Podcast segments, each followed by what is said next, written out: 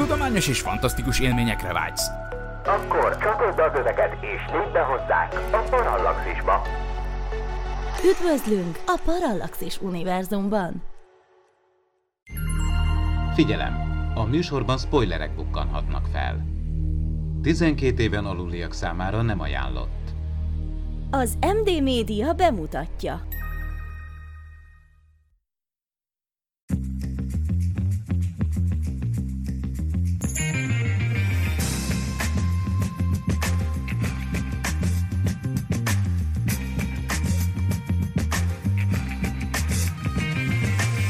Ez itt a Média Zabálók, a Parallaxis Univerzum médiaipari podcastje. Boldog új évet kívánva köszöntök mindenkit nagy-nagy szeretettel 2023-ban. Ez a Média Zabálók második epizódja itt a Parallaxis Univerzumban, a mikrofonnál Horváth Ádám Tamás.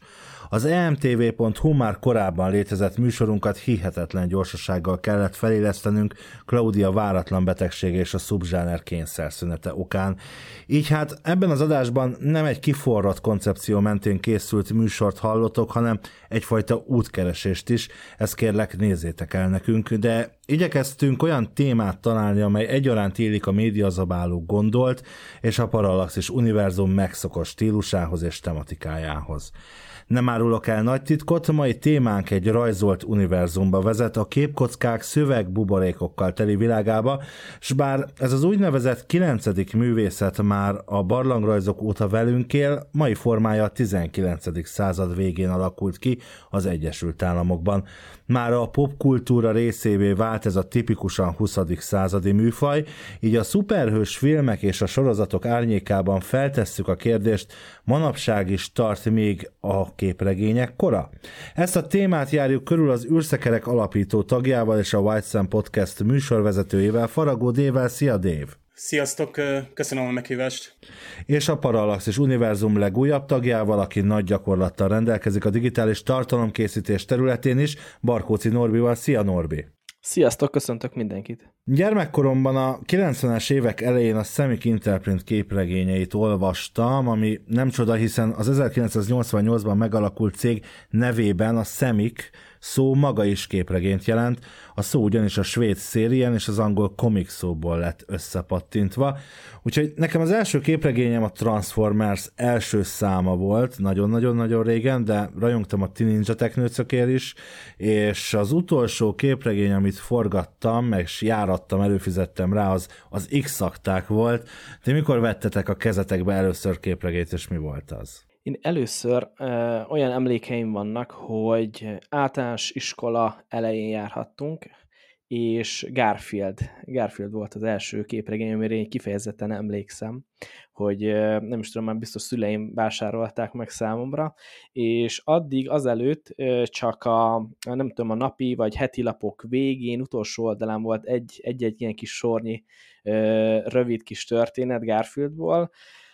úgyhogy valószínűleg az alapján kértem őket, hogy vegyenek már egy teljes, egy teljes üzetet, és hát rongyosra, rongyosra olvastam azt, a, azt az első füzetet, amit nyilván utána sok más követett, de legelső emlékeim az talán egy ilyen Garfieldos volt, de utána sorba jöttek a többi, többi képregény is, Úgyhogy jól emlékszek, egy pár éve később bele, belenyúltam komolyabb, komolyabb anyagokba is, még Alien képregényem is volt, mondjuk nem volt túl sok belőle, azok jóval vastagabb, meg minőség kiadások voltak, úgyhogy ebből csak egy-kettő volt szerintem meg így a, a, a saját kis készletemben, de ezeket nagyon sokszor e-, e-, elolvastam őket, úgyhogy, úgyhogy már, már egészen, egészen fiatalon beszippantott így a képregény kultúra. Az Alien, az, de ezek magyar képregények voltak. Így, persze, ezek mind magyar, igen, igen, igen. Hát nekem egyértelműen a kockás magazinok, ugye a régi kockás, 80-as évek keményen. A Hahotában is voltak képregények, vagy például volt a Fülesnek ezek a képregény oldalai, illetve voltak ilyen képregény füzetek, ezek a magyar képregény rajzolók, ugye a Cséhorvát is egyéb, tehát ezek a tényleg fekete-fehér képregények, ilyen regényfeldolgozások, illetőleg jöttek a amerikai filmfeldolgozások tehát ott is volt Alien, Star Wars, például a Fazekas Attila féle magyar kiadás, ugye, ami, ami gyakorlatilag egy, egy, egy picit máshogy volt ráadásul, és nem is volt azt hiszem licenszelve. Én viszont ugye 90-es években már nem mentem bele, a, akkor azért már azért elérhető Hókember Transformers de nyilván láttam újságárusoknál, csak nem tudom, tehát nekem akkor egy kicsit megszűnt az érdeklődés, de gyerekkoromban faltam. Tehát tényleg unokatesomtól, osztálytársaktól, tehát tudjátok, hogy a Dr. Justice, illetve akkor még Dr. Justice néven futott,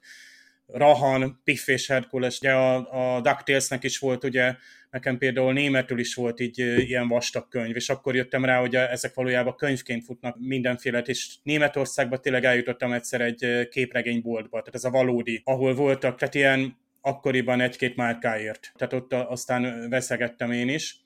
És aztán a, a digitális korszak jött be, tehát ha most még mindig a, a képregényfüzetekről beszélünk, ugyanis egy-két ilyen magyarító, honosító képregényportál megjelent. Úgy sem tudnám most pontosan felidézni a, a, a nevüket, de akik úgy böngészgettek 2010-es években mondjuk ott találkoztattak ezzel, azért jó minőségű, tényleg nagyon jó minőségű magyarításukkal, amikor is tényleg rendesen be voltak kérve, ugye a, a, a szövegek is tök jó fordítások voltak, arra későbbi hivatalos kiadványokhoz viszonyítva is. Például itt kiemelném a, a Star Trek képregényeket, nem tudom, tudjátok, a például Marvel kiadás kiadásban is voltak régi, tehát 80-as, 90-es években, akár az új nemzedékhez kapcsolódóan, tehát régebbi sorosztok Deep Space Nine Voyager, illetve később ugye nem tudom, hogy 2010-ben jött létre az IDW, amelyik azért több fronton ugye neki veselkedett és elég komoly, tehát Star Trek licenszekkel rendelkezik, és azóta nyomja ugye főleg a hát az úgynevezett Abrams trilógiához kapcsolódóan ott voltak előzményképtelének utólagos kiadványok, és tök jó körül járták ezt a hát úgynevezett Kelvin idővonalat, tehát az új Star Trek mozifilmeknek a legénységének történetét tovább vitték, amit egy kicsit hiányoltunk, mert ugye egyszerűen a Star Trek mozifilmek eltűntek, jöttek ugye új sorozatok, ez az. Egyébként megjegyzem, hogy az új sorozatokhoz láss Discovery, Picard, ehhez is jönnek ki IDW-s képregények, tehát azért jól kitöltik azokat a évadközéréseket is például a Paramountnál, csinál, és jelentetnek meg kis füzeteket, ugye három-négy füzetekből jön össze ugye egy sztoria, hogy általában. Még gyorsan az, hogy Star Wars, ugye nagyon szeretem a Star Wars univerzumot, és, és itt is rákaptam arra, hogy vannak képregény magyarítások, egyébként azóta vannak teljesen hivatalos, gyönyörű szép magyar nyelvű kiadványok, könyvek is, összefűzve ugye a, ki, a füzetek kiadva. Először ezekkel a úgymond rajongói magyarításokkal találkoztam, és ezekből is szerintem száznál több ilyen füzet van így digitálisan. Például egy Darth Vader szériát ki lehet emelni tehát az, az egy, egyek egyébként ott a Star Wars univerzumban ezek kánonnak minősülnek, már a Disney szerint is, van, ami egyébként nem, de alapvetően kánoni képregények vannak, míg a Star Trekben el lehet mondani, hogy kvázi kánon, mert azt mondták például a Discovery-s képregényeknél, hogy addig kánon, amíg nem mondunk más, tehát tulajdonképpen ilyen beta kánon ami érdekes, mert nem tudom, például Marvel vonalon, hogy vagytok, például Norbi, neked így böngészgettem a, a podcastolat is, és rábukkantam, hogy azért ott vannak Marveles tartalmak, például What If és egyéb, és azt hiszem, hogy abban az adásban ti említitek is, hogy ha bár ez animációs, az például nem kifejezetten képregényes, hanem inkább a mozifilmes, hát nyilván MCU sorozat, a What egy animációs ö, sorozat. Én például kimaradtam Marvel képregényekből, meg ugye a DC-ből is. Tehát nem tudom nektek ez, ez, ez, ez, hogy volt, mert azok, azokból is jöttek azért Magyarország világra. Igen, igen, igen, jól mondod, jól mondod, rengeteg sok fordítás, tehát hivatalos verzió érkezett a, a Marvel frontról is. Én igazából azokat a képregényeket ilyen 90-es évek végét től követtem. Igazából olyan sose volt, hogy meg lett volna egy teljes sorozat, vagy ilyesmi, inkább mindig így bele-bele kóstolgattam egy-egy számot, de amit érdemes tudni, igen, tehát hogy a Marvelnek a, a hagyományos képregény és a mozis univerzumok között nyilván nagyon-nagyon sok hasonlóság van, és egyértelmű, hogy abból indulnak a dolgok, meg a, meg a történetek, de, de több ponton szándékosan is direkt eltérnek a képregényes történettől, karakterektől, Gondolom ezt egyrészt azért is, hogy egy kis újdonságot is belevigyenek, esetleg ráncfervarjanak dolgokat, modernizálják, meg hogy a, a meglévő ö, ö, olvasóknak is tudjanak esetleg új, új dolgokat nyújtani. Úgyhogy igen, például a Vatif sorozat is pont ilyesmi, ami, amiben igazából így külön futnak így a dolgok. Meg hát ugye itt is sok más képregényben, de itt a Marvel, Marvelnél is elmondható, ugye a multiverzum egy idő után bejön, egyszerűen, egyszerűen akkora már a, a történet folyam, annyi karakter van, hogy egyszerűen nem lehetne mindent egyetlen egy kontinuumba tárgyalni, mert annyi sok ütközés lenne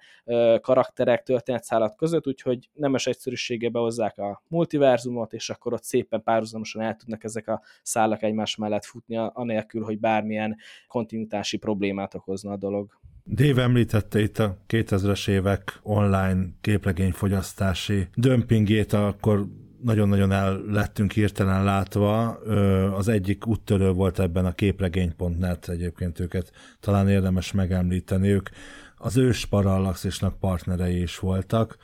illetve említetted itt a Star Trek képregényeket, Dave, a transformers is van közös crossoverjük, közben ez jutott eszembe. Hát még Dr. Huval is, tehát ott vannak azért már részt. Tehát pont a képregények ezért bátrak, ugye, tehát amit például egy Vatif megcsinál, hogy tényleg ilyen alternatív sztorikat hoz fel ismert hősökkel, a képregények ezt sokkal korábban megtették, vagy hát a crossoverekről ne is beszéljünk, és aki mondjuk DC, soroztok, DC soroztokat néz az elmúlt időben, ugye, de még most nem tudom, rá akarunk-e már azokra is térni, ott például nagyon masszívan ott vannak a crossoverek, a különböző soroztok szereplői átjárogatnak egymáshoz, ugye a, a Flash és a, a Zöldiász, Supergirl és a Hónap legendája, nyilván Hónap legendája az egész arra épül, hogy összeszedi a korábbi soroztokból a ősöket, de ez képregényes fronton sokkal, sokkal korábban létezett, tehát sokkal nagyon merész sztorik voltak. Tehát azért ez egyáltalán nem újdonság a képregények között. És emlékszem arra, hogy én például azt, hogy a Superman és a Batman az egy univerzumban játszódik, azt onnan tudtam meg, hogy gyerekkoromban volt Superman és Batman képregény, tehát amikor egy kalandba voltak, egy füzetbe voltak, nem csak külön-külön léteztek, és még itt Norbi említetted a, ugye az eltérést a mondjuk a Marvel képregények és a, a későbbi filmek, vagy a mai filmek között, ugye ott is az egyik legnépszerűbb Marvel hős, ugye Vasember, és ugye az eredeti képregény szerint is ő, ő mozgás sérült, tolószékbe kényszerült, és a páncélnak köszönhetően tud csak járni. A képergényekben a klasszikus, az egyik legnagyobb, talán kimondható, hogy azt hiszem a legnagyobb ellenfel, ugye a Mandarin nevű ö, szupergonosz, ö, ö,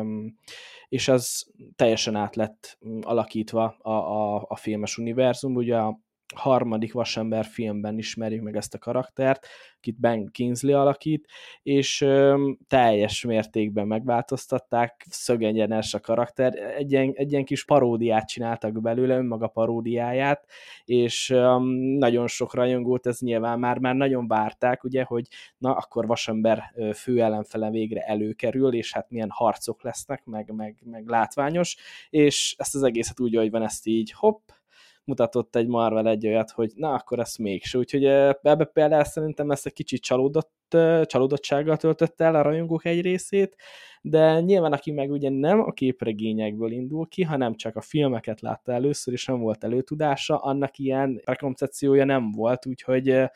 de vannak ilyen, vannak ilyen finom eltérések, igen. Nem tudom, hogy te hogy vagy vele, Norbi, de itt Dave is, és én is céloztam rá, hogy amint elkezdtünk felnőni, elmaradta a képregények iránti ö, rajongásunk, vagy alul maradt, és később már nem vásároltunk. Vagy hát nyilván most nekem is vannak régi Transformers képregényeim, amit ilyen ö, mindenféle konokról ö, vásárolok össze, de hát nyilván már nem járatok semmilyen képregényt, és nem is fogyasztok sajnos. Viszont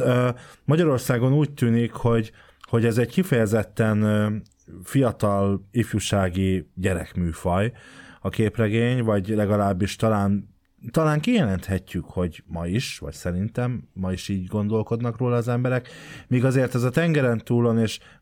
más országokban, ahol más, de főleg a tengeren túlon az Egyesült Államokban, a hazájában a képregényeknek, ott, tehát ott, ott nem csodálkozunk rá, hogy felnőtt emberek is olvasnak képregényt, és nem feltétlenül csak az a réteg,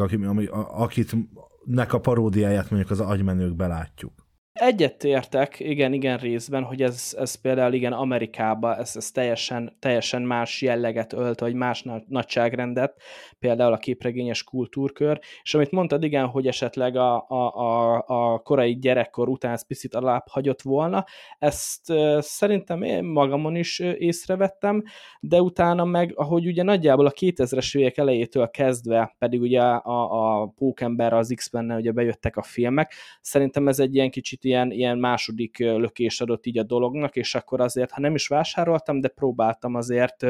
nyomon követni a főbb történet folyamokat, nyilván olyan sok van, hogy mindent nem lehet, és nekem volt szerencsém 2017-ben egy hónapot is eltölteni Amerikában, és én is hát nem azt mondom az összes, de New York számos képregényboltját bejártam akkor, és nyilván egy-két eredeti képregényt azért hazahoztam, mert hát ezt nyilván nem hagyja ki az ember, hogyha egyszer oda téved. Szépen fóliában. Azóta sincsenek kivéve, így van. Az tényleg egyébként egy, a képregény olvasás élményéhez ez hozzátartozik, hogy hát ö, próbálod megőrizni ezeket a füzeteket, már most gyerekkoromnak a kockás ö, füzeteire gondolok, az azért ilyen A4-es alapon, hát azok nem is tudom, hol, hova kerültek azok, tehát ö, bár ez, hogy ö, ilyen kiadványok vannak ezek azért Magyarországon, én azt azt mondom, hogy az utóbbi időben azért szépen bejöttek, a kiadók azért próbálkoznak, megint nem akarunk neveket említeni, de, de lehetne ö, sorolni olyan kiadókat, akik kihozzák tényleg minőségben ugye összegyűjtve azokat a történeteket, és akkor leülsz és el tudod olvasni, tehát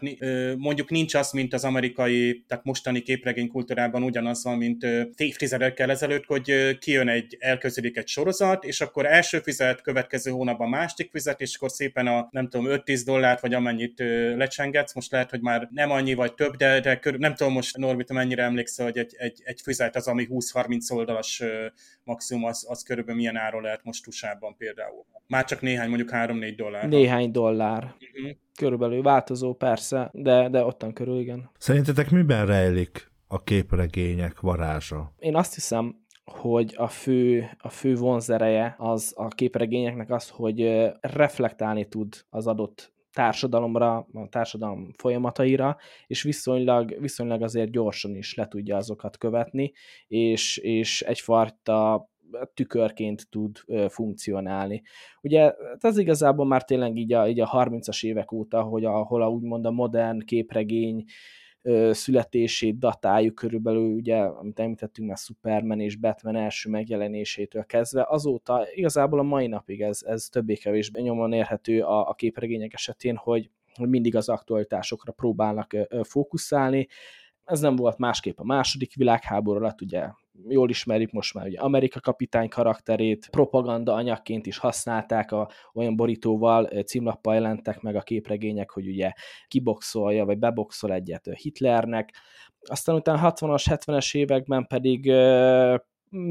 mondhatjuk, hogy egy picit azért nőtt a korosztályjal együtt, és előkerültek például olyan témák is, ami korábban nem, a feminizmus, vagy például a drogok, droghasználat kérdésköre is a képregényekben. Az akkori egyetemisták fogyasztották ezeket nagy szemben, és nyilván ebben a hippi kultúrával hasonlóan ez is egyre, egyre inkább teret nyert, és mindig egy, egyfajta ilyen leképezését láthattuk szerintem, szerintem ez az egyik ilyen nagy, nagy vonzereje. És hát ugye reflektál, ugye, ahogy te is mondod, a társadalmi problémákra, ugye a korai Superman is uh, tulajdonképpen nevetségessé tette a Ku Klux Klánt, akik akkor eléggé nagy térhódításban voltak. Az X-Men és a Pókembert mondtátok, hogy, hogy az, az azért visszahozta, tehát hozott filmes szinten egy olyan korszakot, hogy tényleg a működő képregényfilmek, mert hát azt mondom, hogy Supergirl vagy Flash sorozat is volt ugye korábban tévében, vagy Hulk élőszereplő sorozat, és teljesen más, tehát nyilván vizuális vagy trükktechnikával dolgoztak. Talán akkor még nem volt, nem jött el a korszak azt, hogy ezek filmes élőszereplős módon megjelenjenek, bár mondjuk animációs fronton itt például ki kell emelni, hogy a DC-nek nagyon jó, meg minőségi soroztakat tett le, vagy animációs játékfilmeket, de ha a képregényre, mint, mint műfajra kellene úgy tekinteni, hogy, hogy tehát egy, egy, egy művészeti ágként lehet rá tekinteni. És itt tényleg le kell lenne tenni azt a, azt a tényleg prekoncepciót, hogy most ez, ez gyerekeknek szól. Nyilván van gyerekeknek szóló képregény. Tehát mondtuk itt Piff és Herkules, Donald Kacsa és a többi, Garfield, az egy, az egy műfaj, vagy az bevezet már a képregényeknek a, a vizualitásába, a dinamizmusba, ami tulajdonképpen a, a, a, az írott műfaj, a vizuális, a művészeti jegyek, plusz a, a mozgóképnek is valamiképpen ott van, mert annyi dinamikát, tehát egy, egy regény sosem tud belevinni, vagy annyira instant módon ö, ö, megjeleníteni. Tehát mindig is az volt, hogy képregényben látsz egy akciót, az százszerékig eléd van tárva, és azért szoktuk azt mondani, hogy amikor képregényt olvasol, Nyilván, hogy nincs minden fázisa mondjuk egy akciójelenetnek megrajzolva. Tehát tényleg behúz egyik hős a másiknak, kabum, hatalmas, tehát ismerjük ezeket az egész oldalas jeleneteket, amikor filmen látod mindezt, és néha bizonyos filmekben ezt sötétben látjuk, rossz szemszögből esetleg, talán régebbi filmeknél, mostanság ezek a filmek vagy sorosztok is állítottak ahhoz, hogy jó a koreográfia az akciónak, mert rájöttek, hogy meg kell tisztelni a nézőt, aki képregényeken nevelkedett, és úgy oda volt téve elé az akció, hogy ő azt tovább tudta gondolni, hogy ott mi történik abban a pár percben miközben a filmek néha ezt szó szerint bemutatják, tehát úgymond nem hagynak teret a fantáziának, és ha az a koreográfia vagy prezentáció nem olyan jó abban a filmben vagy sorozatban, akkor csalódott akár a képregényen nevelkedett néző vagy olvasó, míg egy képregényben ritkán csalódsz ilyen szempontból, vagy amit még itt kiemelnék, hogy a vizualitás, hogy milyen sokszor teljesen eltérnek az egyes a rajzolóknak a, akár egy sorozaton belül előfordul, tehát teljesen skici jellegű, vagy akár egy ilyen akarelszerű, tehát nagyon sokféle vizualitás jelenik meg. Azért mondom, a művészeti érték az teljesen egyedi, amit ezek a, a rajzolók, művészek több évtizedes tapasztalattal letesznek az asztalra, és hát a, a sztori szerzőkről se feledkezzünk el, mert ezek pont, a, amit említettél Norbi, hogy nagyon hamar bejöttek az a témák most a, a feminizmus, tehát egy, egy Sihálk se új karakter. Például egy Miss Marvel egyébként viszont relatív új karakter, mert azt hiszem 2010-es években jelent meg a Miss Marvel, ugye egy relatív új, egy pakisztáni fiatal lánya, Kamala Khan nevű fiatal hősnő, akinek tényleg az eredet történetét nulláról követhetjük nyomos, nyomon most az egyik legújabb Marvel sorozatban, és ő még képregényben is csak a 2010-es években jelent meg, reflektálva tényleg egy, egy gyakorlatilag egy társadalmi érdeklődésre, hogy igen, most kell egy ilyen, ilyen karakter is, ilyen korú, ilyen származású és ilyen pozícióban lévő és képregény rajongó főhős, és maga egyébként még a színésznő is képregény rajongó, meg Marvel rajongó, szóval nagyon érdekes összefonódások vannak már manapság így a vizuális oldalon is. Még annyit fűznék hozzá, hogy igen, a képregényekben azért mégiscsak a, a, a hagyományos, klasszikus mitológiai elemeket, szereplőket, történeteket láthatjuk modern köntösbe bújtatva, van, hogy egy kicsit áttételesen, de nagyon sokszor egy az egyben meg is jelennek mind a DC, mind a Marvel oldalon például a, a görög, vagy esetleg a, a római mitológia szereplői, úgyhogy ezek azért ha lecsupaszítjuk őket, akkor ezek nem, nem mai történtek olyan értelemben, hogy ezek már évszázadok, évezredek óta melünk vannak, és hát nem véletlenül szeretjük őket. Igen, de ezt rá lehet húzni tulajdonképpen bármilyen klisére, amiről Hollywood ma szól, a jó és a rossz harca, és bármi ilyesmi ugyanúgy évezredek elején, de most természetesen nem megcáfolni akarom, amit mondtál, mert abszolút egyetértek veled. Viszont beszéljünk azért egy kicsit a korai adaptációkról is, abban a kontextusban, hogy ugye Magyarul képregény, nagyon gyönyörű ez, ízlelgessük ezt a szót, hogy képregény, viszont hogy angolul azért a komik szó, ami hát azt jelenti, hogy vicces, komikus. Ez a képregény, és ez jellemző is volt a korai évekre és a korai adaptációkra. Ugye emlékezzünk a ugye, híres neves Adam Westféle Batman sorozatról, ami egyébként az első színes televíziós sorozat volt a világon, vagy egy kicsit későbbre ugorva, a Batman Forever, vagy a Batman és Robin, ezt mindig összekeverem a két filmet, de ugye az egyik, amiben a Jim Carrey is játszott, szerintem annak köszönhetjük, hogy ma minőségi képregényfilmeket, és nem csak bohókás, széli karaktereket látunk a vásznon a képregényfilmekben, hanem Nyilván persze itt is lehetne beszélgetni, és majd a műsor második felében beszélgethetünk is róla, hogy Hollywood mennyire esik át a túloldalára. Mi a véleményetek arról, hogy a korai adaptációk inkább a, a, megpróbálták az egésznek a vicces oldalát kikerekíteni, és azért ezt egy ilyen párhuzamba állítva azzal, hogy manapság viszont bár vannak vicces képregényfilmek, mint a Deadpool vagy a Shazam, attól függetlenül azért jellemző a hollywoodi minőségű és ezt értsük, ahogy akarjuk, megvalósítás, és elsősorban ugye a korai adaptációknál, ahol egyébként csak ez a vonal volt jellemző, mármint az előbbi a vicceskedő bemutatása ezeknek a karaktereknek. Szerintem e, ennek is, mint, mint meg annyi más stílusnak, ennek is ki kellett, hogy forja magát. Tehát, hogy oké, okay, hogy e, a nyomtatott formában, olvasható formában már e, sok év, évtizeddel előtte megjelentek ezek a történetek, és már elég sokféle történetet találkozhattunk de például mondjuk az első ilyen jelentősebb mérföldkő, mondjuk a, a 78-as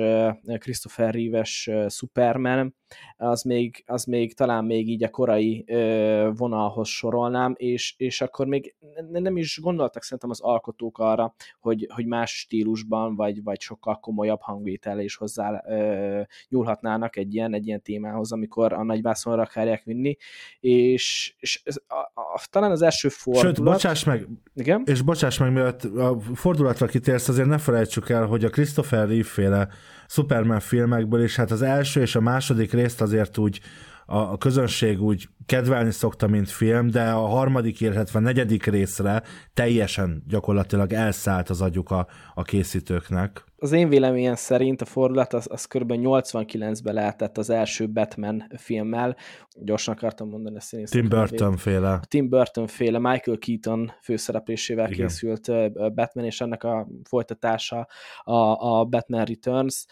azok voltak az első olyan filmek szerintem, amik, amik mertek és tudtak is más hangnemben hozzányúlni a karakterhez, és, és egy picivel, picivel felnőtt. És az, azokban is voltak azért kis bugyuta betétek, ott is, ott is meg volt egy komikus szál, de érezhető az a, az a fejlődés, hogyha így végtekintünk, tényleg mondjuk így a korai Superman filmektől, így az első Batman filmekig át, egészen, hogyha mondjuk a, a 2005-ös Christopher Nolan újra gondol gondolására gondolunk a Batmannek, ami meg már teljes mértékben úgymond a, a, a spektrumnak a másik, másik oldala, hogyha az elején a komikus, vicces és aranyos, ott a Nolannél már eljutottunk a sötét, komor és, és pessimista hangvételhez. Úgyhogy igen, egy ilyen, egy ilyen élet, életszakasz, ez is így felelhető. Ez talán azért van, mert hogy a képregény rajongókat megszólítani talán nem is könnyű, mert hát ki az, akinek célzod azt a filmet, tehát legyen ez egy családi film, egy blockbuster jellegű, egy, egy komorabb ö, akciófilm, vagy dráma, egyenesen most például a legújabb Batmanre gondolunk, tehát gyakorlatilag ott, ott szinte száműző van. Rengeteg olyan tematika is, ami, amit ugye akár egy, még egy Batmanben is ö, megszoktunk, mert nyilván a Nolan vagy a Gotham sorozat azért azok behozták ezt a tényleg elég sötét tónusú ábrázolását Batmannek, míg a Supermannél nagyon, tehát sokkal szélesebb a spektrum, tehát itt a Christopher Reeve vagy a Dean Cain féle sorozat, ami kifejezetten egy, az egy könnyedebb hangvételű volt, míg a mostani Perman és Lois sorozat megint egy komolyabb hangvételű, pedig tulajdonképpen egy könnyedebb hangvételű dísz is egy Supergirl sorozatból nőtt ki, egy mellékkarakterből lett egy, egy gyakorlatilag az egyik legjobb Superman. Ha ki lehet ezt mondani, nem tudom most Ádám. Bocsáss meg, kedvemre van, mert azt a hallgatóknak elárulhatjuk, ugye dével, amikor privát beszélgetéseket folytatunk, akkor nagyon sokszor előjön a, a most az új Superman és Lois sorozat Tyler Hawkinnal. Nekem a véleményem, hogy a legjobb Superman és a legjobb Superman sorozat, sőt, az egyik legjobb képregény sorozata maga kategóriájában, tehát eszmetlen jól van fölépítve, nyilván Tingli Tangli, amire tulajdonképp Davis célzott, de, de mégis megvan az a, az, a, az a komorsága, mármint magának a stílusnak, amilyen stílusjegyeket manapság ezek a filmek és a sorozatok fölvesznek, nagyon jó balanszt találtak el, és, és szeretjük, nagyon jól összegyúrták a, a régi klasszikus Dinkényféle, klasszikus, hát a klasszikus Dinkényféle Superman legújabb kalandjait, ki most az új Superman, aki most már nem lesz, úgy, úgy volt, hogy mégis lesz újra Superman, de nem Harry lesz. Cavill. Igen, szóval, hogy a, mert azoknak a filmeknek is azért megvan az a picit sötétebb tónusa, mint a uh, Batman filmekre jellemző, ugyanúgy uh, a Nolan féle Batman filmek. Nem annyira, de azért megvan az a sötét tónusa. Na bocsáss meg, belét folytattam a szót, Dave. Csak e, erre akartam, itt van a Superon a legjobb példa, hogy, hogy az tehát az egy generációkat, generációk nőttek fel, tehát Superman karakterén, és ott, ott talán önálló a legkönnyebb átsiklani azon, hogy ki játsz a Superman, vagy ki Superman. Akármennyire is tehát tiszteljük, meg szeretjük Christopher Reeve-t, tehát nem lehet azt mondani, hogy ő a Superman, mert azóta már, már azért voltak mások is, és van akinek tényleg azt, aki azt mondja, hogy a Harry Cavill uh,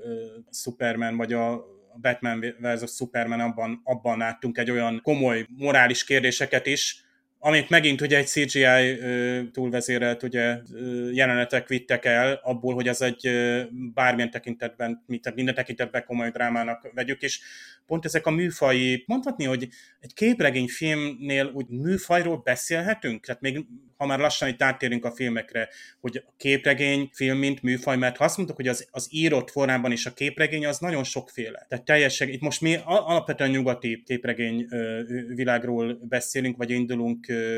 ki. Különben itt ez az adás is nem tudom lenne, vagy több részes, de képregények feldolgozásai azok kell, hogy képregény filmek vagy sorosztok legyenek, vagy lehet azt már mondanom, hogy ez, ez egy szuperhősös sorozat, ez inkább egy, egy dráma, dramedy, egy jó akció, egy kalandfilm, egy, egy amerik kapitány az első bosszú áll, az egy jó kalandfilm. Tehát bármely régebbi kalandfilmekben is voltak, hogy ilyen szérum, olyan szérum, egy raketére gondoljatok, és a többi. Azok is gyakorlatilag van egy hős, akinek követed az útját, akivel tudsz azonosulni. Tehát a legtöbb kalandfilmben ez a mozgatórugó, és amúgy a többi dolog mind sallang. Tehát ha úgy veszük, az Indiana Jones filmekben se történik semmi. Most nem azt az agymenőkös dolgot akarom felhozni, de a képregényfilmekben a karakterek, amiket már a képregények jól ábrázolnak, ha azok jól működnek, és akkor ilyen alapon ezek ilyen karakterfejlesztő vagy központú, tehát mindig kínlódik mondjuk egy DC-s hősöknél jellemző, hogy Batmannek ez a vívódása, hogy ott a Supermannél szintén ugye ez a új sorozatban is.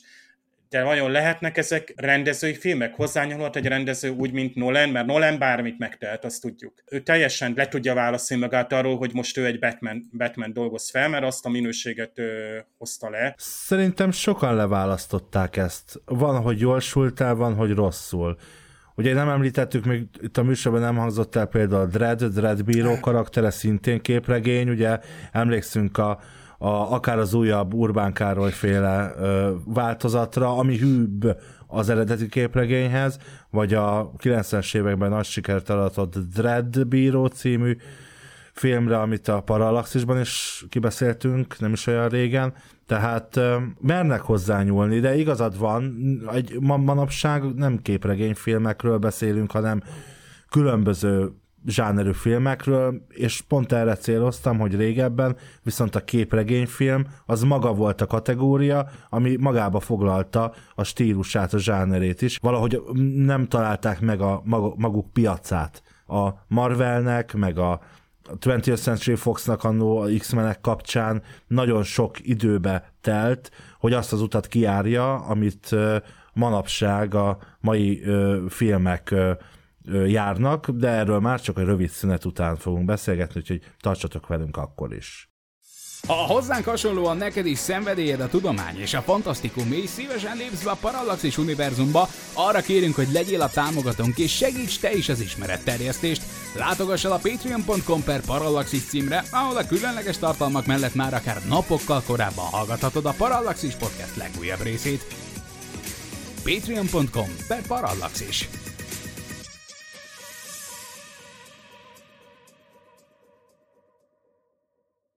Igen, szerintem ezek a korai filmek, korai képregényfilmek, itt most elsősorban mondjuk inkább a 90-es és a 2000-es évekre gondolok, ki kellett járniuk ezt az ösvényt, a klasszikus történeteket és, és a, igen, amit említettél is, Dave, hogy ezeket a felnövés történeteket, meg eredet történeteket, eredet történeteket elmeséljék, bemutassák a hősöket, és ezek a klasszikus vonalat végigvigyék, és ezek után jó pár évvel később, amikor már ezek a, ezek a magvak el voltak szorva, már, már nem volt annyira réteg, nem a geekeknek a, a saját kis területe volt a, a képregény filmek, meg a műfaj, utána születhettek meg egy kicsit a, a más hangvételű, más stílusú, más műfajú filmek és sorozatok, ami, ami egyrészt szerintem tök jó, mert így más is megtalálhatja, tehát mindenki a saját ízlésének megfelelő filmeket, vannak egy kicsit könnyedebb, limonádé típusúakat szereti, amik közül már említettetek egy párat, de, de vannak a tényleg jóval, jóval komorabb hangvételű dolgok, és, és ha a, a korábbiak nem léteztek volna, akkor, akkor ezek a ezek a al, úgymond alműfajok sem soha nem tudtak volna létrejönni, például mondjuk egy Watchmenre, vagy mondjuk a, a 2019 Jokerre gondolok, ezekkel nyilván nem lehetett volna nyitni. Ezek előtt meg kellett, hogy előzze ezeket rengeteg sok Batman film, hogy tudjuk, hogy ki az a Joker, még eljutottunk odáig, hogy Joker című film is elkészülhet. Igen, ez hát teljességgel igazat adok neked, Norbi, hogy ezek, ezeket az utakat ki kellett járni, már csak azért is, mert közben a, a, a filmkészítés meg a televíziózás is sokat fejlődött. Tehát ezt el kell mondanunk, azért ugye a 90-es évektől szerintem elég aktívan néztünk tévét, vagy jártunk moziba, és, és óriási fejlődés van. Most tényleg, ha csak attól eltekintünk, hogy vizuálisan mit lehet megvalósítani, de azért lehet, hogy egy képregény feldolgozásnál nem kell eltekinteni tőle, mert azon is elég sok múlik. Tehát egy erősen vizuális műfaj, vagy arra építő, ott nem baj, ha az jól működik. Ma már ez nem kérdés. Tehát ma már eljutottunk oda, hogy a, a televíziós, illetve a streaming háttérnek köszönhetően az a tízed néhány epizód maximum az olyan költségvetés kap mondjuk évadonként, mint egy, egy kisebb mozifilm, most nem a legnagyobb blockbuster, de azért, azért vannak ott pörögnek a 100 milliók évadonként, vagy az egy 100 millió mondjuk legalább, és ott tudsz minőségi effektet alkotni, most csak megint a Superman és Lois-ra visszatérve, hát egyszerűen kifogástalan. Nyilván mindenbe bele lehet kötni, de, de abból a szempontból már nincsenek olyan kompromisszumok, de ha visszanézek, és most azért itt, itt, azért itt Pókember filmeket visszanéztünk, szerintem most a, akár a legújabb Marvel-es Pókember film kapcsán, és ember fölidézte, hogy micsoda változáson ment át, vagy éppen nem a, a karakter. Tehát nagyon sok uh, dolgot tudunk szeretni azokban a Sam Raimi féle filmekben. Jó a koreográfia, jó a, jó a hős, kicsit túltejtett mondjuk a harmadik film, tehát uh, ezek klasszikus képekbe beleesnek a, a filmek, viszont az alap az, hogy uh, amire kíváncsi vagy, akár ismerted, vagy nem a, a pókember, bár valószínűleg mindenki ismerte, hogy egy, egy, egy felnövés történet láss, egy fejlődés láss, láss a karakterben, vívódást láss, küzdelmet, jó és rossz pillanatokat, jó főgonoszokat vagy antihősöket, és ma már ezekben is sokat fejlődtek a, akár a, a filmes feldolgozások, sorosztok, hogy tudnak karaktert építeni, tehát akár filmeken vagy sorozatokon keresztül, és szerintem a, az X-Men filmeknek is ez a hullámzása is ennek köszönhető, hogy nem mindenki szeret minden X-Men filmet. Az első három, ami úgy azonos hősökkel egymásra épült, aztán ugye ott egy ilyen reboot-szerűségben jött, ami nekem például nagyon tetszett, főleg már ugye visszamentünk ugye időben is, de van, akinek az, az már nem jött be. Vagy a legújabb,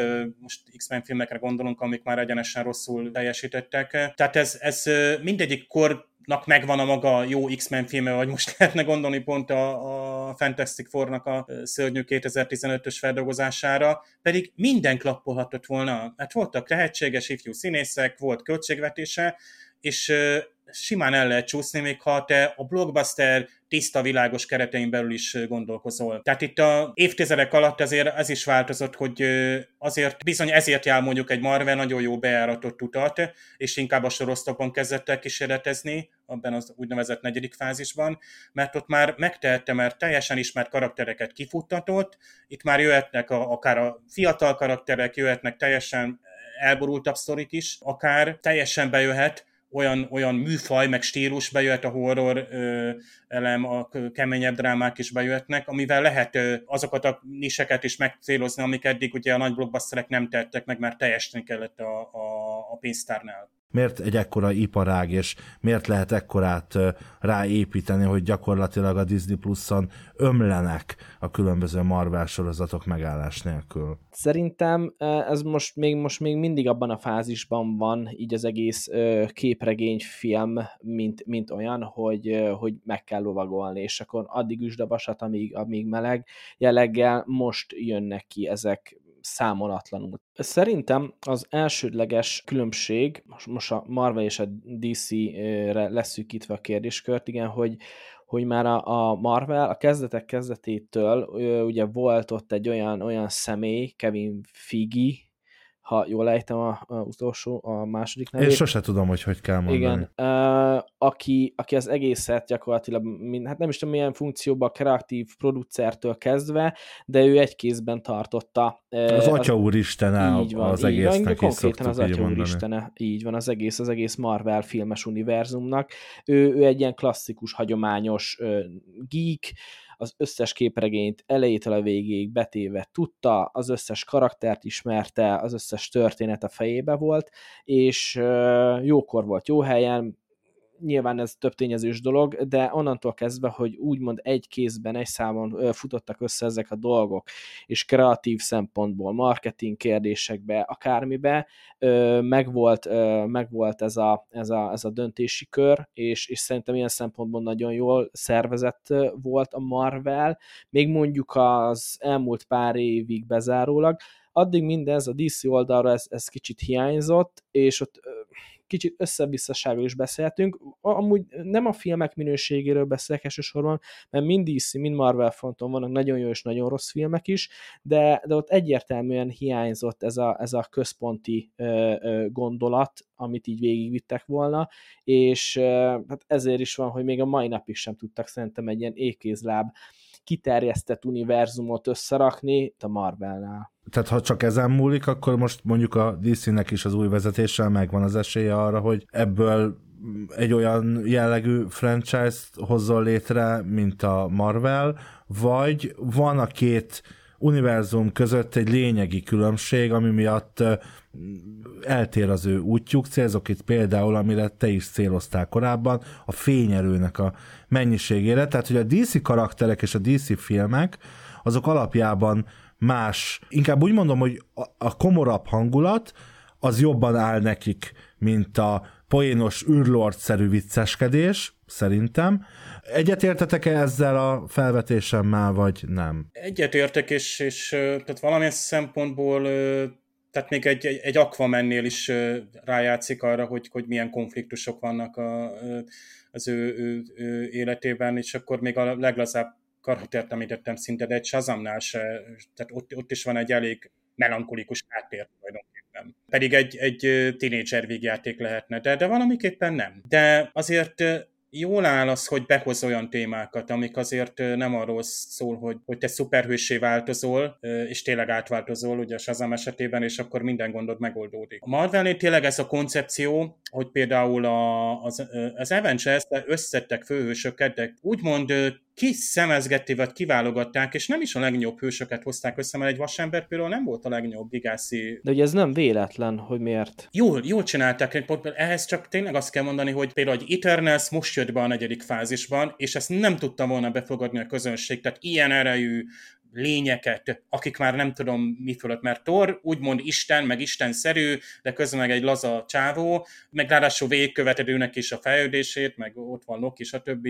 Egész emberien vannak ábrázolva, és egész emberi hősök vannak a, ebben az első fázisban, vagy az első háromban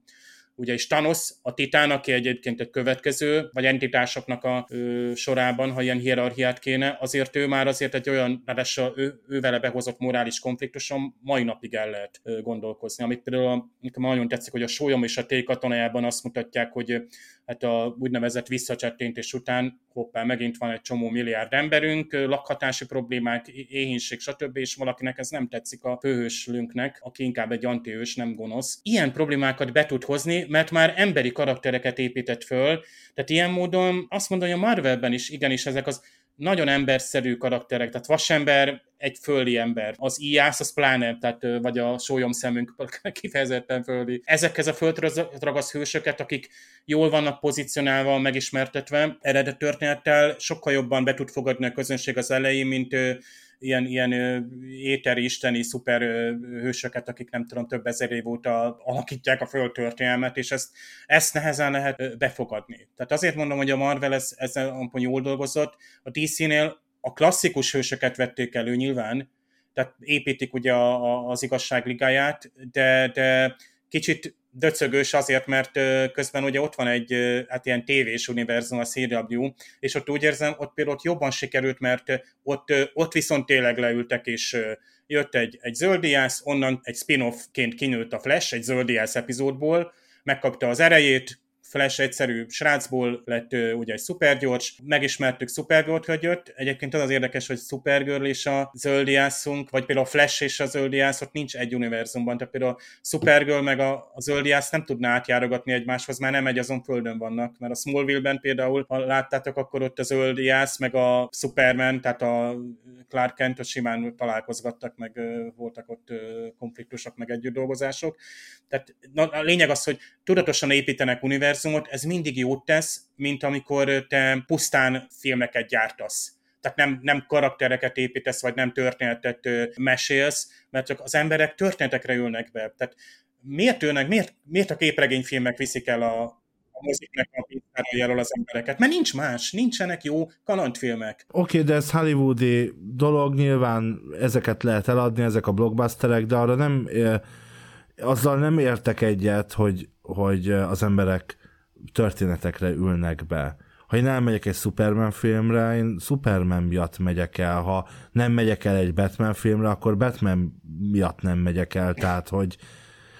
számít, ha, ha azt mondom, hogy hú, megnézzük a legújabb galaxis őrzői filmet, akkor az, akkor ebből rögtön, hogy ez egy poénos, egy nevetgélős, egy nyilván van benne valami morális, meg van benne valami üzenet, de jól fogunk szórakozni. De azt mondom, hogy nézzük meg a,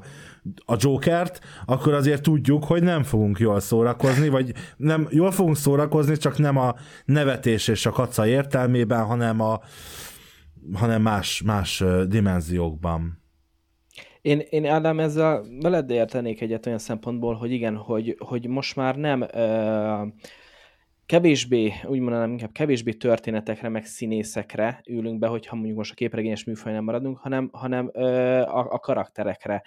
Tehát, és ezzel kapcsolatban úgy már sok, sok interjú, meg úgymond sok vitát így olvastam meg, meg nyilván be lehet keresgélni a neten, hogy amíg a, mondjuk a 80-as években egy Stallone filmet néztél meg, vagy egy Schwarzenegger filmet, az elmentél a Stallone filmet megnézni, és most itt nem minőségi különbséget akarok hozni az akkori meg a mostani filmek között, hanem most már egy vasemberre ülsz be, és az, hogy Robert Downey Jr. vagy uh, Superman esetében éppen kialakítja, másodlagos. Most ennek nyilván rossz meg jó oldala is lehet a színészek szempontjából, talán kevésbé jó, mert ugye nem egy bizonyos színészt akarsz megnézni, nem, nem, te a kedvenc karaktered feladat akar játszani, az most ki játsza? Átlag nézőnek szerintem majdnem mindegy. És, és egy ilyen változás, ez, ez egy az egyben, ez, ez biztosan felelhető az utóbbi években, hogy, hogy, hogy már nem, nem, a, nem a klasszikus sztárok miatt ülünk be, hanem hogy a karakterek miatt. Hát a DC-nél eleve nagyon szétválik a filmes meg sorozatos univerzum. Csak a sorozatos univerzum az egy, egy licenszel, tehát ami, amit a CW készít, ugye, vagy a, a Warner Brothers Television, most nem is tudom, mert most, most már az is így változik. Egyáltalán, hogy mi jut el hozzánk, mert nekem az, az elég uh, nagy probléma, hogy ezek például egy teljesen megszakadtak a hazai tévéken, ez a Arrow, Flash, Supergirl és a többi holnap legendája, ami egy tök jó, elég szórakoztató időutazó sorozat. És streamingen sem érhető el ráadásul. Igen, igen, Tehát ez... a leg, legbosszantóbb, hogy nincs, nincs. Tehát, hogy az ember elvárná amúgy a HBO Max-től, mindegy, hogy egyébként most mi a helyzet a Warner Discovery-nél, mert De. engem, mint nézőt, baromira nem kell, hogy érdekelje, hogy most két cég egybeolvad, és fejetlenség van. Tehát, hogy, hogy egyébként, mint néző, és akit kiszolgálnak ők, akik gyártják nekem a tartalmat, azért, hogy elvárnám jogdíjak ide, jogdíjak oda, hogy mondjuk a, a HBO Max-en legalább a Magyarországon már bemutatott sorozatokat érjem el, mert ugyan szívesen visszanézem a Smallville-t, hát azért szívesen megnéznék egy holnap legendáit, vagy egy Stargirl-t, ami most Magyarországon legálisan... Stargirl-t azt pont meg tudod nézni, tehát Supergirl-t. Vagy uh, Supergirl, bocsánat, igen. igen. ennek például a Flash kapcsán, kapcsán nekem például végig az van, hogy most majd hát közeledik és készülődik ugye a Flash mozifilm. Hát már le van forgatva az Ezra Milleres, Milleresre, az, Miller, az már készen van. Meg őt már láthattuk is egyébként Flashként, tehát mozis akár a, a Zack Snyder féle négy órás változatban láthat, egyébként ott a négy órás változatban nyilván Flashnek is több jutott, de én már most hetedik évadát nézem mondjuk a Flashnek, és én mindig nem, egyik, most azt hiszem már csak az fut a úgynevezett Arrowverse, tehát az Öldiázból kiinduló. De ott nem Ezra Miller a Nyilván, a hogy nem. Flash. Tehát én ott láttam 7 éve addig most már száz, nem tudom, valány részen keresztül a Grant Justin főszereplésével, aki egyébként a nagyon jó Flash, Tehát Ja, jó logikus is, mert. Ezra Miller 10 éves volt szerintem, vagy 11 kb. 7 évvel ezelőtt, vagy nem tudom, szóval. Ez van, és ezt kell fogadnom, egy csomó részben majd a mozifilmben én maszkban látom az Ezra Millert, amikor meg nem abban lesz, akkor el kell fogadni, úgy, mint a Supermannél, hogy más alakítja, meg tulajdonképpen egy másik karakter, bár itt akár még ráfoghatnám, hogy ott is multiverzum van, és akkor ez hogy egy másik földnek a, a, a flashje, ahogy ugye a Flash sorozatban nem is tudom hány flash láttunk már. Gyönyörű, ahogy ezekben egyébként visszahozzák, hogy a, a 90-es években volt régi Flash sorozatból, átjött az új Flash sorozatba a, a ottani Flash, ugye Barry, Barry ellennek az édesapját alakítja itt ebben az új sorozatban, tehát ilyen olyan kamaók vannak, Ja, aki a 90-es években Flash, Flash játszotta, a, Itt a mostani hát meg a a- képregény a filmek, tehát, igen, igen. karakter crossover viszont, viszont nagyon, nagyon jó. Viszont ugye Marvelnél nincs, nincs pardon, tehát ott bár ugye az MCU sorosztok azok gyakorlatilag a, a mozifilmes, tehát az MCU, a Cinematic Universe részei, tehát a WandaVision is fölfelé, ott kőkeményen az eredeti színészek vannak, tehát ott a, a Hulk, vagy a Smart Hulk jön, akkor ugye az eredeti színész játsz, játsza, még ott Mark Ruffalo. Mark Ruffalo is még a, nyilván a CGI-t is kőkeményen ő, ő hozza ugye a, a motion capture-rel. Bár pont a Háknál volt az, hogy, hogy ott azért volt színészcsere, ugye, hogy jól emlékszünk, hogy volt még egy egy Erik Banás is, de ugye az, az nagyon nem, de ugye ami a 2008-as Incredible Hulkban, ugye ott Edward Norton játszotta. És az, az, az teljesen, igen. Az, sőt, az a Marvel első fázisban számít, csak a száműzték, tehát például a Disney nem találod meg azt a 2008-as halkot, az Erik Banásot meg pláne nem, az Edward Norton az ott van, az egyébként nem is, nem is rossz, eltekintve egy-két gyenge, gyenge szállától, de maga az a Hulk történetet, akár javaslom, azzal el lehet indítani egy Marvel, főleg, hogy van benne egy kis cameo is. Ti melyiket, melyiket szeretitek jobban egyébként, hogy hol legyen a balansz a filmek között? Ugye itt már beszélgettünk a lehúzott fényerőről a DC esetében, a vidámkodás jobban a vidámkodásra jellemző Marvel esetében, hol legyen a balansz, vagy és vagy ki az a szuperhős, vagy történet, aki hozzátok e tekintetben a legközelebb áll, akár általánosságba véve, mint szuperhős, akár csak bizonyos sorozatba vagy filmbe. az egyik kedvenc karakterem, akkor így végül is az X-Men, az X-menek közül Logan, Wolverine, akinek, akinek rozsomák a magyar megfelelője, nem ők hajlandó kimondani azt, amit a Farkas. filmes... Jaj, igen, a 2000-es első X-Men filmekbe, igen, így fordították, mindegy, ugorjunk, szóval, hogy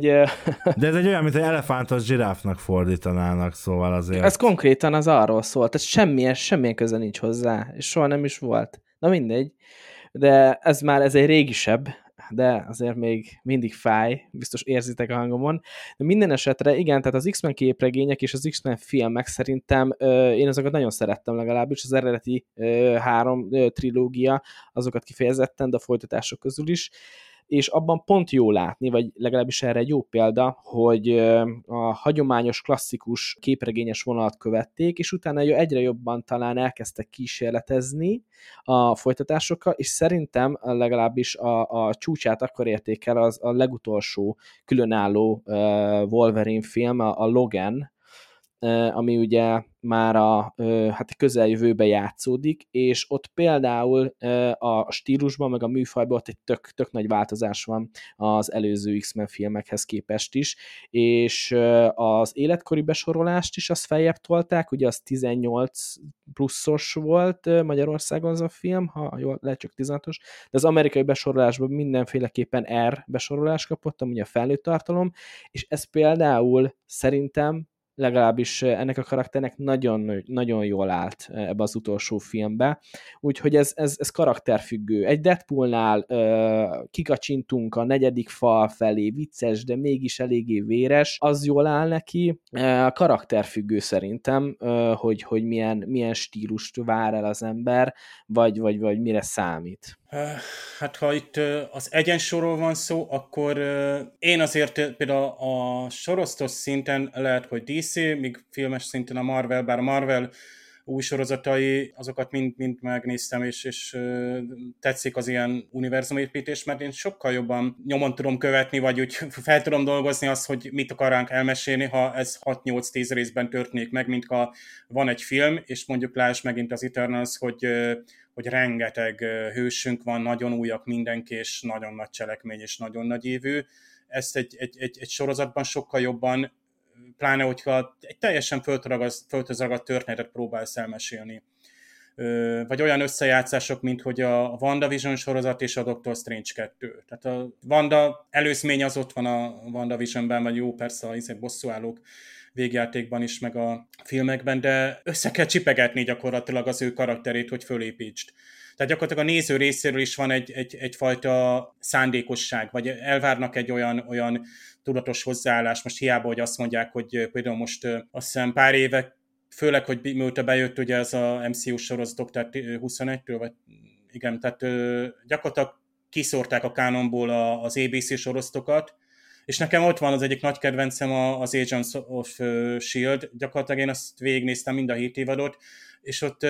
ha bár az a sorozat előbb-utóbb egyre jobban levált, és jó tette a, tehát a mozifilmekre utalgasson, hogy miközben a, nem tudom, Age of Ultronban ez történt, meg Szokóvi egyezmény közben itt is velünk ez és ez van, teljesen leváltak, mert jövőben játszódott, nem tudom, virtuális valóság, mesterséges lények, AI témában nagyon belement, időutazás, abban nagyon jó csavarok. Egy, nekem egy Star Trek szintű történetet 7 évad alatt, és gyakorlatilag egy egyetlen egy mellékszereplő köré, ha úgy veszik, ez Phil Coulson. Tehát aki gyakorlatilag nem is bosszúálló, bár az egész Avengers ugye Nick Fury legalábbis így, így alkotta meg, hogy gyakorlatilag ő érte állunk bosszút, bár a iniciatíva nyilván korábban volt, mint az, ami a bosszúállókban történt 12-ben. Szóval nekem például az ilyen sorozatos egyébként, és ez még 20, 20 epizódos évadokkal ö, operált ö, az a sorozat az elején. Nekem ez jobban tetszik, vagy a DC-ben a Flash a, a kedvencem, mert ö, sokáig építik a karakterét. És ö, jó, tényleg vannak olyan epizódok, mellékágak, amiket már lehet, hogy, lehet, hogy be kéne már fejezni ezt a sorozatot, mert már mindent elmeséltük, már a, tudjuk, hogy mi van a lányával, felesége van, stb. Tehát gyakorlatilag már körbejártuk mindent, és ott van egy csapat ráadásul is. Ez a Star Trek-et idézi, ahol egy teamben működnek a, a, a hősök. Itt ugye a DC sorozatokban mind csapatok vannak, ugye előbb-utóbb egyre többen megtudják, hogy Oliver a zöldiász, és akkor ez és az és amaz hozzácsatlakozik csapatban és nem egyedül küzd a, a hősünk. Tehát ugye azt a világfájdalmat, ami egyes DC-s hősökbe bele van sűrítve, azt így jobban fel tudják dolgozni. Ugye a Marvelnél meg jól működik az, hogy nagyon sokféle karakter van együtt, és az első Avengers azért működik olyan jól, nem azért, mert ott van a nagyon látványos csihipúja a végén, hanem mert a, a karaktereink össze vannak ugrasztva. Nyilván azért Loki jó voltából, de baromi jók azok a feszült pillanatok ott ugye a filmnek az első harmadában, tehát ott teljességgel, mintha nulláról fölépítené, pedig már megvannak az előzmények. Tehát azért talált be az a film annyira, mert évekig és mozifilmeken keresztül fölépítette, és azok a mozifilmek már tévébe eljutottak, mire jött a, az első bosszúállók nagyfilm, és közben már tudtad, hogy ki a vasember, tudtad, hogy ki Torm, és mit várhatsz, milyen poénok jönnek majd. Tehát itt, amit ti is mondtok, hogy inkább karakterekre ülünk be, és, és tök mindegy, hogy mi történik most a Galaxis őrzé harmadik részében, vagy egy Tor 4-ben, mert a karakterekről szól, bár a karaktereknek a pozíciója jelentősen változik. De ezek az egyévadok is, tehát most azt mondom, hogy egy, egy, egy, egy Vanda Maximovot is a, ebből a sorozatból plusz a filmből nekem az elég volt, és van, akire ennyi is elég, de nem mondom azt, hogy a kedvencem. Tehát itt már nehéz lenne mondani, mert egy Tony Starkot szerintem mindenki szeret. Azt a fejlődést, egy Hulkot is, a, Mark Ruffalo és Bruce Banner-t ennek a keverékét. De én például nem kifejezetten, engem nem lehetne becsábítani. Egy, egy ö, vasember nem, filmre bemenjek egy Hulk film, én nem láttam azokat a Hulk filmeket, amiket ti egyébként említettetek, mert engem nem is, nem is érdekel. Na de nagyon-nagyon vészesen fogy a műsoridőnk, és nekem még van két kérdésem hozzátok ugye a műsorunk alcíme, vagy a témánk az, hogy a képregények kora, de most, hogy képregényfilmek tömkelege tart felénk éppen ebben a pillanatban, és szerintetek tart még a képregények kora? Vagy ez is egy újabb fázis, mint a Marvelnél, meg minden ilyen franchise-nál, hogy 68 fázis van, hogy ez a képregények kora egy új generáció, egy új fázisa? Szerintem olyan értelemben ö, lehet erről beszélni, tehát mondjuk, hogyha egy ilyen hasonlatot hozok, a, a 60-as években is mondjuk a Spaghetti Western volt egy ilyen sajátos műfaj, ami, ami eléggé jól meghatározott keretek közé tette a történetet, meg a szereplőit, és amennyire sikeres volt az annó, meg amennyi sok film készült, ugye manapság már nagyítóval kell keresni a western filmeket, ilyen szempontból nem tudom, hogy mennyire állja meg, ez nyilván csak majd az idő, majd később tudjuk meg, hogy mennyire állja meg az hasonlat, de ilyen szempontból talán lehet, hogy van egy ilyen kis hasonlóság a képregényfilmek között is. Most ugye 2000-es évektől kezdve, hogy ezek ennyire nagyon elterjedtek, és nyilván a, a, a bevételek, bevételi számokban is lehet látni, hogy, hogy most nem is tudom, az év 10 legjövedelmező filméből mennyi? 7, 8, 9, az, az mind képregényfilm. Ilyen szempontból Szerintem ez még egy ideig biztosan tartani fog, aztán lehet, hogy ebből is lesz egy kis, nem azt mondom, hogy a kipukkan a lufi és teljesen leereszt, de mondjuk például már a Marvel legutolsó fázisánál, negyedik fázisánál már messze nem érzem azt a, azt a következetes, jól szervezett történetvezetést, mint mondjuk a, a, az Infinity Saga alatt, tehát amíg a thanos bezáródó történetek voltak, úgyhogy például Marvelnek kifejezetten érzek egy ilyen minőségi esést. A filmes fronton, sorozatfronton ugye most,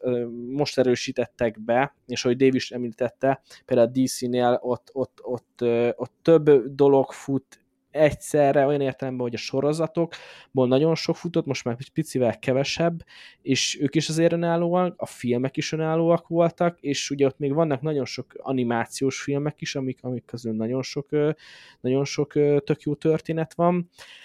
Szerintem még egy pár évig biztosan belünk lesznek, de azokat a hangokat igazából annyira nem, nem, nem szoktam tudni megérteni, akik panaszkodnak úgymond emiatt, hogy úristen, a Csaba és képregény filmek folynak, ami egy részről igaz, de másrésztről meg, meg van egy csomó más is azért emellett, tehát nem mondanám azt, hogy, hogy ezek uralják le a piacot, ha bevételi szempontból mégis talán úgy tűnik, de azért ettől függetlenül ugyanúgy készülnek más filmek, és aki, aki azért keres, az, az, az talál nem képregényfilmeket is. Ezt én is ugyanezt el, el tudom mondani, hogy uh, tulajdonképpen arra ősz be mozira, ami, ami érdekel. Mondhatod azt, hogy a kínálatból választasz, tehát például egy, majd egy karácsony előtti héten mi lesz a moziban, azért ott nyilván tehát egy, egy frekventált uh, időpontban, vagy egy blockbusteres napon milyen filmeket vetítek, mondjuk megnéztek a hazai kábeltévéket akár, hogy nyilván nem tudsz már olyan hétvégét, hogy ne legyen egy, egy Marvel film. Nyilván DC filmből mondjuk kevesebb van, tehát abból kevesebbet fogsz látni a, a műsorúságban lapozva, vagy akár a, a, a moziban is. Tehát mondhatjuk azt igen, hogy a, a Disney Plus az, az masszívan gyártja a tartalmat, de hát például nem vagy kötelező nézni, vagy előfizetni. Tehát ugyanúgy, hogy a képregénybolt mellett, vagy az újságos mellett elhaladsz, akkor tehát valamikor téged bevonz, vagy egy olyan életszakaszban, van vagy, és, és megszólít, bár ezt lassanként már tényleg lehet, hogy tulajdonképpen el lehet felejteni, mert tényleg én is, tehát lazán 50-60-as, tehát hölgyeket tudok, akik vasember rajongók, és, és, és nincs már ilyen, Star Wars-ban sincs már ilyen, tehát igen, tehát ezek hatalmas kompromisszumok, hogy ezek blockbusterek, igen, 12-es legtöbbször, de igen, készülnek 16-os, 18-as pluszos korosztálynak is, és teljesen műfajilag és karaktereket tekintve is teljesen próbál egyre divergensebb lenni. Van, aki meg ezt mondja, hogy miért van most előszednek egy olyan szuperőst, aki hogy kerül ide egy, egy nem tudom, egy, egy 16 éves pakisztáni lány belül, hogy lesz Marvel szuperős, hol van már, nem tudom, Hulk vagy Vasember ilyenkor. Igen, igen, tehát jó, ha te képregény rajongó vagy, akkor megnézed ezeket, levonod a következtés, hogy milyen minőséget kaptál mondjuk az a karakter nulláról, hogyan lett fölépítve, tetszette az a történet. Ezek a műfai kísérletezések egyre inkább, tehát most a Marvel egyébként ugyanezt érzem, mint Norvi mondta, hogy mintha nem lett volna a negyedik fázis olyan koncepció, főleg, hogy nagyon elhúzódik, tehát az hogy például bejelentették a 5.-6. fázis, tehát úgymond, mintha lassabban történne ez a felépítés, és nem is látjuk, hogy, hogy mi, mire fog kimenni, hogy itt a, a multiverzum, mint egy ilyen, ilyen címszó, ez, ez mennyire fog tehát azt mondom, hogy nem tűnnek el a képregényfilmek, hanem egy ilyen tematika köré, tehát most a multiverzumos képregényfilmek korát éljük. Bocsáss meg, zsessesatok meg, egyrészt lejárt a műsoridőnk, másrészt meg nem értem, hogy amit mondtok, hogy nem tűntek el a filmek, meg te is Norbi ugye mondtad, hogy nem értesz egyet azzal, akik panaszkodnak amiatt, hogy egyre több hogy a képregények filmek, és aki keres, azt talál. Hát basszus, nem így van, ha minden évben készült eddig 100 film, abból most 80 képregényfilm, a maradék meg 20, meg olyan, mint az eredet, vagy a Tenet, vagy egy-két ilyen egy, egy nem franchise-hoz tartozó ö, ö, különálló történet, mert azért ö, oké, rendben mondjuk nem tudom, egy Star Wars film az nem képregényfilm, de franchise-hoz tartozik, tehát hogy nem egy, de a különálló filmek kora, lejárt egyébként, az abban teljesen biztos vagyok, és szerintem ez egy egész komoly probléma, már csak azért is, mert bizonyos számú szakember áll csak rendelkezésre, mind grafikai téren, mind forgatókönyvíró téren, mind produceri téren, amikből most elaprózódik, olyanok gyártanak már, olyanok kényszerülnek már ilyen tartalmakat gyártani, akik egyébként nem feltétlenül értenek hozzá, és ez bizony a, a minőséges irányítja, nyilvánvaló elsősorban streaming, meg, meg tévés piacon, nem mozin, mert ugye azért az még mindig, mindig egyébként kiemelt. Szóval szerintem azért van oka panaszra, viszont szerintem sem járt le, vagy szerintem nem járt le a képregények kora. Az, hogy mikor pukkad ki a Luffy, az egy nagyon-nagyon jó kérdés. Én azt gondolom, hogy ebben már azért annyira nincs sok. Most már nagyon kimaxolták, és bizony mind a két nagy univerzum esetében fennáll már az a kérdés, de elsősorban a Marvel-nél, amit Dave korábban mondott, hogy, hogy össze kell csipegetni egy-egy karakter, tehát lehet, hogy én már be sem megyek egy, meg sem nézek egy, nem tudom, egy Black Adam-et, mert már nem tudom, hogy jó, most ez DC, DC-s példát mondtam, de eh, nem tudom már, hogy éppen mivel kapcsolódik össze, meg mivel nem. Ha bár régen is szokás volt eh, összekapcsolás, hiszen a, a Supergirl 80-as vagy 90-es évekbeli Supergirl filmbe is játszik Christopher Reeve, amiben ő a Superman, tehát hogy, hogy egyébként ez nem, nem új keletű, de azt hiszem, hogy erről a témáról még hosszan-hosszan tudnánk beszélgetni, és jó esetben azért kulturáltan vitatkozni is. Úgyhogy talán később majd újra előszedjük majd ezt a témát, főleg ha a hallgatóink úgy gondolják, hogy beszélgessünk még er, erről a témáról, van benne még bőven főleg a, a filmes, filmes kérdésben, úgyhogy műsorunk végén nem maradt más hátra, mint hogy szeretnélek emlékeztetni titeket, kedves hallgatók, hogy január 19-én érkezik a Sam, és abban a harmadik típusú találkozások című moziról beszélget majd Dave Miklós és Géza, illetve hogy e hónap végén, január 30-án 18 és 19 óra között ismét Parallax is élőben a YouTube csatornánkon az élőadás során a legtudománytalanabb filmes bakikról szól majd a diskurzus Norbi Géza és Miklós társaságában. Média zabálókkal pedig a tervek szerint legközelebb február 6-án jövünk, addig is kellemes podcast hallgatást kívánok mindenkinek, és ne felejtjétek, ez a formátum annyira tökéletes, hogy kép sem kell hozzá. Sziasztok! Nem volt elég a tudományból és a fantasztikumból? Olvasd a parallaxis.emtv.hu, lájkold a Facebook oldalunkat, nézd a YouTube csatornánkat, és hallgassd a Szokolébresztőt a Tilos Rádióban. A Tudományos Újságírók Klubja és a Tudományos Ismeretterjesztő Társulat által a Juhari Zsuzsanna díj külön díjával jutalmazott blog podcastjét az MD Media készítette. Kreatív producer Horváth Ádám Tamás. Hamarosan jön a következő rész.